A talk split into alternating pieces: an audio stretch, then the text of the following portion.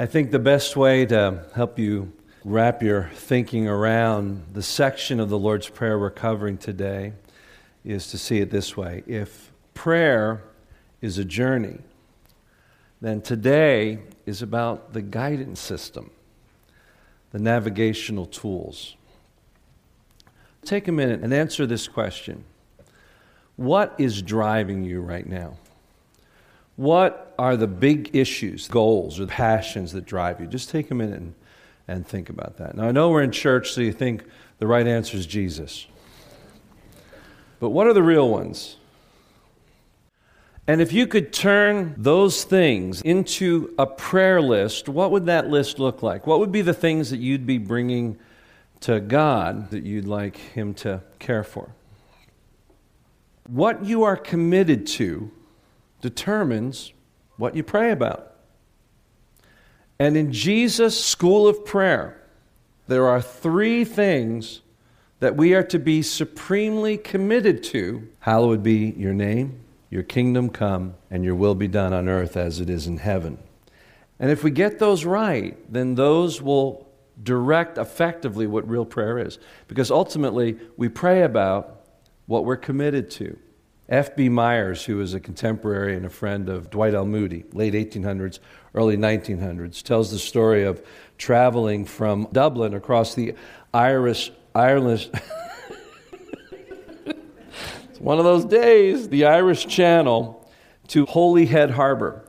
And it was a moonless night, so it was pitch black. This particular harbor was surrounded by rock cliffs and hidden rock ledges on your way in. And so he asked the captain, How do you know where you're going and how will you get safely into the harbor? And he said, Well, just look out.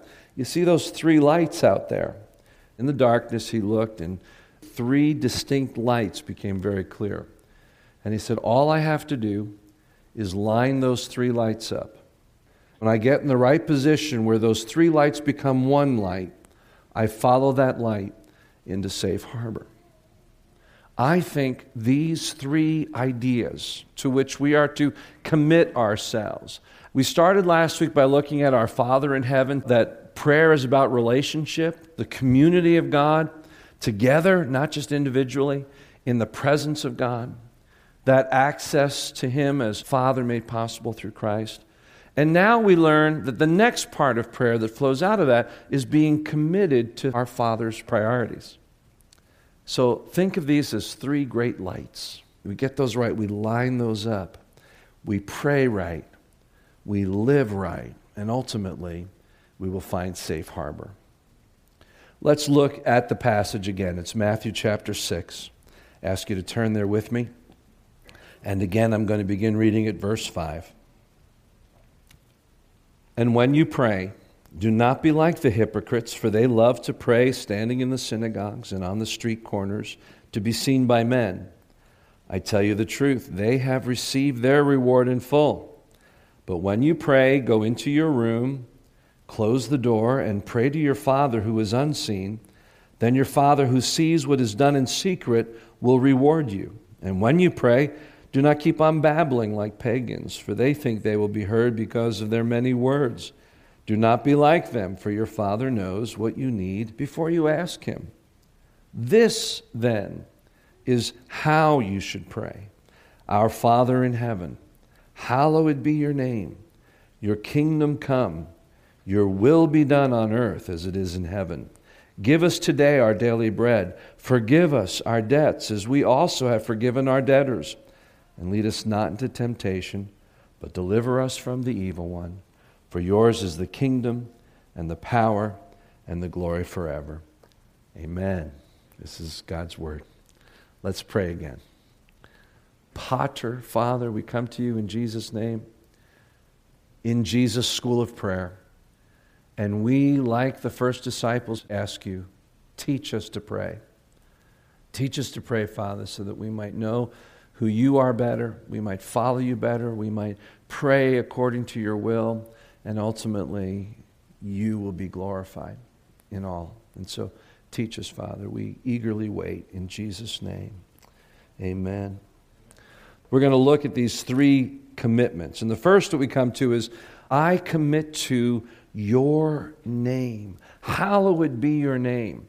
Hallowed is not just King James for holy. Did you know that?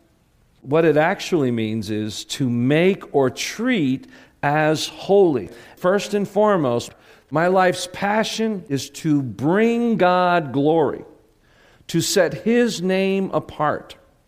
There's this powerful verse in Isaiah 26 8. Let's say it together. Yes, Lord, walking in your way, we wait for you for your name and renown are the desires of our hearts. In other words, my passion, the desire of my heart, the thing that I want more than anything is God's name and God's renown. How would it transform what you're worried about if you recognize that your business is to make God famous? It's been a while, but periodically I come back to a season in my family's life that preceded the birth of the Journey Community Church. It was a very dark season. And what's the nature of your prayer when you're in a difficult circumstance? Yeah, help, deliver, relief. But when my first passion is for God to be made famous, that ought to alter how you deal with difficult circumstances. And we found ourselves wounded by people that we had committed ourselves to, we had loved, we'd ministered to. And uh, felt betrayed and were in a very, very hurt place. I recognized that I had two paths I could take. One path was to take care of my reputation and fame, to fight to correct the, the lies and the misunderstandings, to go to battle for those. Or I could make decisions that sought God's glory above everything else. And we committed that very first hour together, Vit and I, even as we were weeping over the pain, to making a decision that would, above everything, not just not harm the name of God, but bring even more glory to Him, inasmuch as we could be responsible for that. With that in mind, we walked away, we trusted God, we chose not to fight the battle. And I can tell you, first of all, not only do I have a, a clean conscience about our actions during that period, I know that God was honored. People have made observations about how we acted during that period. But look at what God has done out of it. A wonderfully powerful thing. It is never the wrong decision to be guided by the desire that whatever you do, in the most difficult or in the most prosperous of circumstances, that it's not your fame or your comfort or your health or your wealth that we're after. What we are after above everything is God's glory and fame. Amen? All right. So now the second area that we are to commit to is God's kingdom. Now, in the fall, we did a whole series on the kingdom of God. So you can go back and go through that sermon series. We think of it as a very important one for where we are as a church right now. We've come through four years that had a vision of planting and beginning a church. And now we are staying true to our core of who we are, but trying to capture new vision that will push us forward into the next phase as a church. And we believe it's all about the kingdom of God, the spreading of the kingdom of God. When we think about your kingdom come, the first thing that we're praying about is for Jesus to return. Because our idea of the kingdom is Jesus coming and establishing a physical reign on the earth. But what we learned through that series and what just the casual read through the Gospels and Jesus' idea of the kingdom is that the kingdom is both something that the Bible says will come in the future in full, but the kingdom of God is right now on planet earth.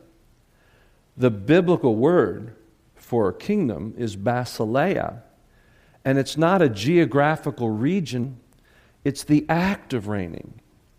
When Jesus began his ministry by reading and declaring the coming of the kingdom of God, saying, This has been fulfilled in your presence, he was announcing that the kingdom had come. So, how is the kingdom here now? This is it. Wherever Christ reigns, there is the kingdom. Does Christ reign in your heart? There's the kingdom. as we bring justice, as we bring the reconciliation work of the gospel to culture around us, and more and more people come under the reign of God, we are extending the kingdom. The Great Commission is about bringing the gospel of the kingdom to every nation, every tribe, and every tongue. When we say, Your kingdom come, we're actually praying three things. The first thing I'm praying is, Lord, expand your rule over my life. God, I am committed to you increasingly mastering me. That's what the Bible refers to as sanctification. I come to Christ, I'm forgiven, but I'm not perfect. And I won't be perfect till I'm in glory when this corruptible puts on incorruptible, as Paul writes. But there's a process of growth and sanctification that occurs. And God roots out those areas in my life that I still hold control over. Simple way of describing sin, the areas in my life that I rule. So when I say your kingdom come, what I'm saying, first of all, is Lord, expand your reign right here in my heart. Root out my selfishness. Have your way. Be king of my life. The second thing we're saying is, Lord, extend your kingdom through me. When Jesus sent us out, he sent us out to extend the kingdom. The gospel from the time of Christ right through the whole book of Acts was always about extending the kingdom of God. Where people come to Christ, the rule of God is extended. And when we say, Lord, your kingdom come, we are committing to the extending of his rule through us. Our life is about bringing the redemptive work of Christ to the world. And the third thing we're praying is, Lord, I expect you to come back. There will someday be a consummation. You will return in glory. Finally, a new heaven and a new earth, and you will reign forever and ever. And I'm living right now like that could happen today. How many of you have ever expected company and they came a day earlier than you were planning for them? Anybody ever have that happen? Yeah, we did. I got to tell you, we work hard around that house, but there's one state that we're productive in as a family, and then there's a state when we have company. And they're two very different looks. How would your life look different right now if Jesus were coming tonight? When I'm saying your kingdom come, I'm saying I'm ready. I'm committed to your kingdom. So I'm committed to your name. I live to bring fame to you. I'm committed to extending your reign on this earth. And then finally, I'm committed to your will. Now, one way to look at this is that when Jesus says, Your kingdom come, the next phrase is his definition of what that is. What does it mean that the kingdom of God comes? Well, his will is done on earth as it is in heaven. But let's look at this as a unique area of commitment as well. What does it mean to commit to God's will in my life? That's where the rubber meets the road. Most of us have one set of commitments that we articulate when we're in our spiritual community. We're getting ready to come to church or to our Bible study or to youth group. We grab our Bible and our Jesus jargon. We show up and we know the answers and we articulate the answers and we mean the answers. Then we go home, we put our Bible down, put aside our Jesus jargon, and then we live a very different type of life. And that life is about our will, not God's will. What I want. And our prayers are very much about our will, not God's will. When I come to God and say to Him, Lord, I am committed to your will, I am praying, first of all, Lord, you are God, and I am not. you are God, and I am not. Rather than praying to assert my will on God, I'm surrendering to His will, even before I bring my requests to Him. And the only way I can do that is by praying further, Lord, because you're God and I am not, I want what you want. When I'm praying, Lord, your will be done, what I'm saying is, Lord, I want what you want, not what I want. That leads us to a third idea Lord, take my requests. I'm praying them as best as I can.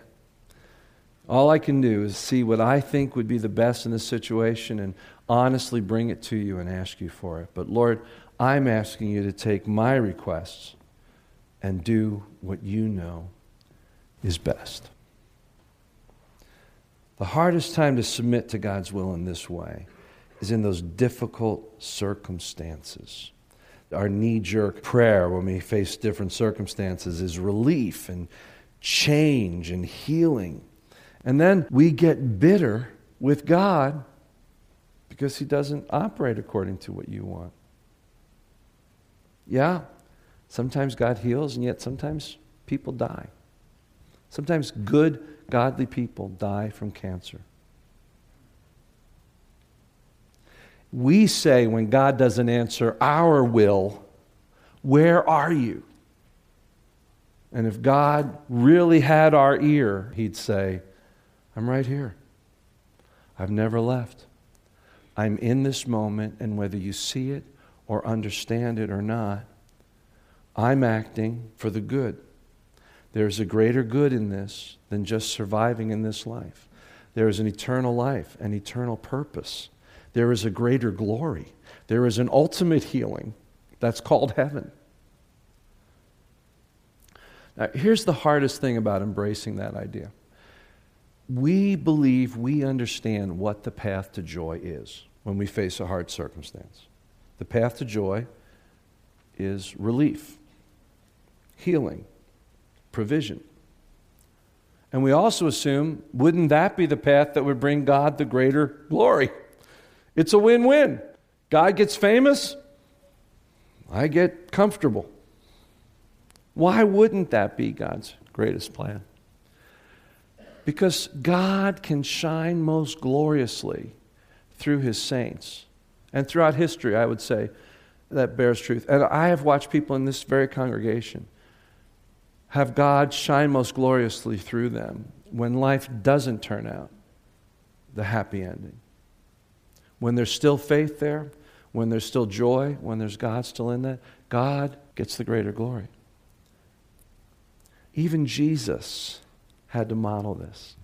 In Luke chapter 22, you know the story. Jesus is praying before the cross. He's in the garden, and Jesus, who is the God man, we have this glimpse of his humanity. When just before he was arrested, he cries out to his father, Pater, Father, is there any way, is there any other plan? Is there any other way that you could remove this from me?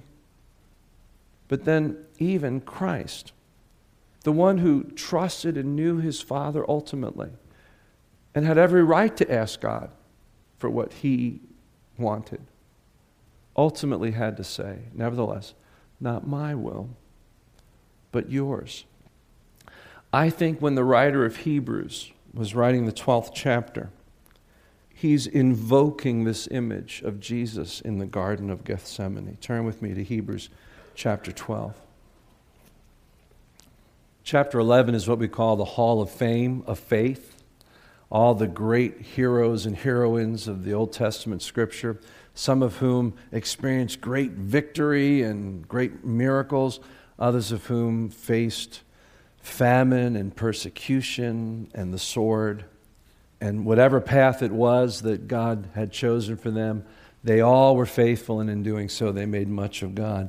Then the writer of Hebrews says, Therefore, since we are surrounded by that great cloud of witnesses, let us throw off everything that hinders and the sin that so easily entangles, and let us run with perseverance the race marked out for us. And then he goes on and says this Let us fix our eyes on Jesus the author and perfecter of our faith. Think about this Jesus is the ultimate navigational point for the Christian. He's the one ultimately that we keep our eyes on in order to stay on course, to stay true to God's purposes, God's passions, and find safe harbor. But then he goes on. Listen to what he says. Let us fix our eyes on Jesus, the author and perfecter of our faith, who for the joy set before him endured the cross, scorning its shame, and now has sat down at the right hand of the throne of God. What was it that made Jesus in the garden about to face the greatest anguish, a weight so great you and I can never comprehend it, carrying the weight of sin, crying out, My God, my God, why have you forsaken me? How could Jesus submit to that and say, Not my will, but yours? Because he knew it was the one path to true and glorious joy. It was the only path to true joy. We are to run with endurance the race marked out for us, which means, in the same way, Christ submitted to the will of the Father for the joy that was ahead of the suffering. So we submit to the will of the Father because we know ultimately it's the only path to joy. Sometimes the will of the Father is great provision and miraculous healing, and sometimes the will of the Father is death. Sometimes the will of the Father is pain, woundedness, betrayal. Sometimes the will of the Father is to take us through the valley of the shadow of death. And when He calls you there, He never promises that He'll give you what you want.